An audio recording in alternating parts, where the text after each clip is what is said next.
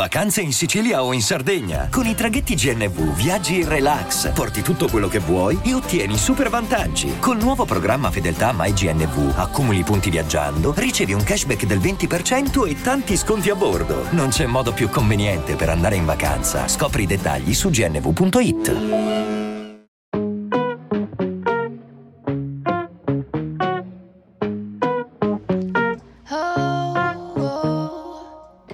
La sua famiglia aveva un negozio nel centro della piazza da tempo immemorabile. Avevano sempre venduto di tutto. Quello che la moda proponeva loro facevano in modo di averlo. Lo impacchettavano con quella carta leggera che aveva il colore del cielo velato di nuvole, ci mettevano un nastrino sgargiante chiuso con la ceralacca e il timbro di famiglia. Civette e figli. Vendiamo tutto dal mille e poi facevano una svisa con il timbro perché appunto il tempo era immemorabile. Però era tanto, tantissimo. Il nonno del nonno del bisnonno vendeva i filtri d'amore e gli unguenti per le artriti nel Medioevo, per dire. La nonna della bisnonna della cugina della figlia della Trisavola vendeva i capelli per fare le parrucche in Germania e in Francia, tanto per capirci. Lo zio del cognato del fratello dell'antenato Gino si diceva addirittura avesse venduto a Giuda la sacchetta per conservare i 30 denari.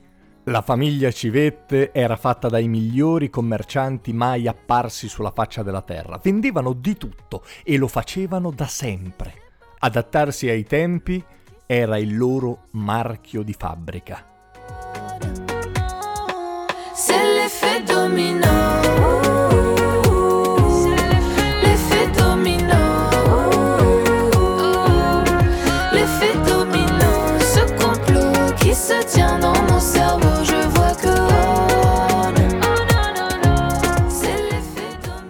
Certo, l'avvento di Internet li aveva preoccupati, inutile negarlo. Mercato globale, mondo globale, giganti pronti ad una concorrenza spietata, mano d'opera nei paesi del terzo mondo a prezzi stracciati, bisognava capire come stare al passo. Guglielmo Civette, ultimo erede della famiglia, era però determinato. Non sarebbe stato ricordato come colui che chiudeva la serranda di una bottega secolare, se non millenaria. Non sarebbe stato ricordato per questo. No, signore. Ma qual era l'articolo che rispondeva alla più elementare delle regole di mercato? Qual era la nuova merce? Quella che non c'era prima e ora c'è. Il nuovo trend. Si dice così, no? Qual era il nuovo trend? Aprì Facebook per farsi venire l'idea giusta. I civette erano segugi, odoravano l'aria. La risposta era lì, in mezzo alla gente, reale o virtuale che fosse. Bastava drizzare le antenne e il nuovo business si sarebbe rivelato, ne era sicuro.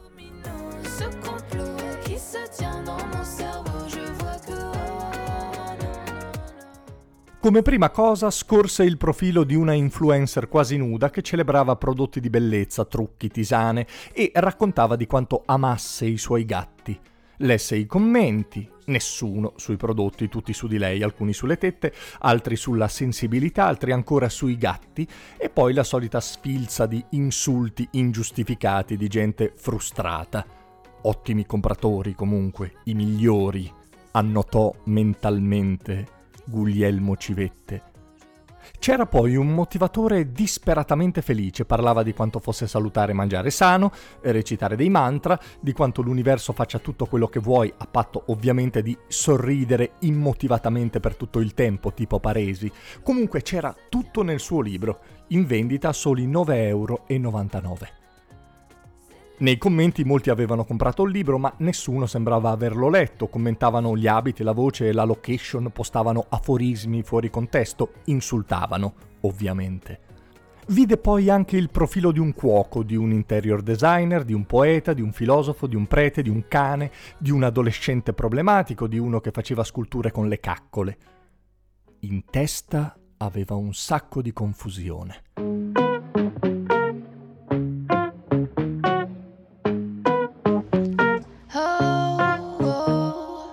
Tutte queste cose messe in vendita, quale prodotto è il prodotto più vincente? Se ne andò a dormire inquieto, ma era stanchissimo e alla fine cadde in un sonno profondo popolato da incubi scuri che, tuttavia, sparirono nelle prime ore della mattina.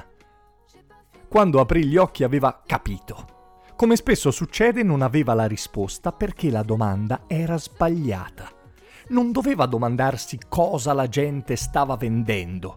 La domanda giusta era cosa la gente stava davvero comprando. C'est l'effet domino.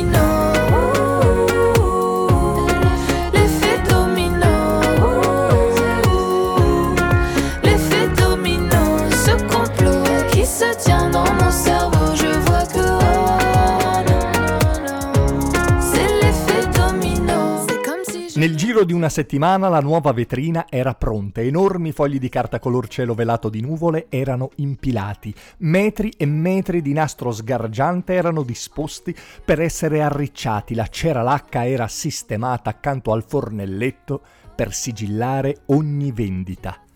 La gente entrava a frotte, la gente comprava gente o si metteva in vendita. Le due cose erano ormai quasi indistinguibili. Non mi era mai capitato che il cliente e la merce fossero la stessa cosa. Pensò sorridendo Guglielmo Civette, felice di aver salvato la antichissima attività di famiglia. Faremo affari d'oro, pensava incartando un blogger.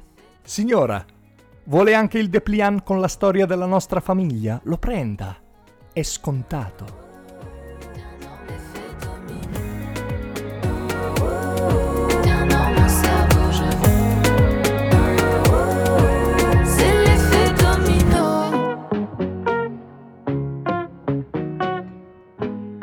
Io sono Simone Repetto, se vi va mi trovate su tutti i social oppure se volete propormi collaborazioni, suggerirmi nuove idee o commentare semplicemente i miei podcast, lo potete fare su Telegram lasciandomi una nota vocale a chiocciola sire10.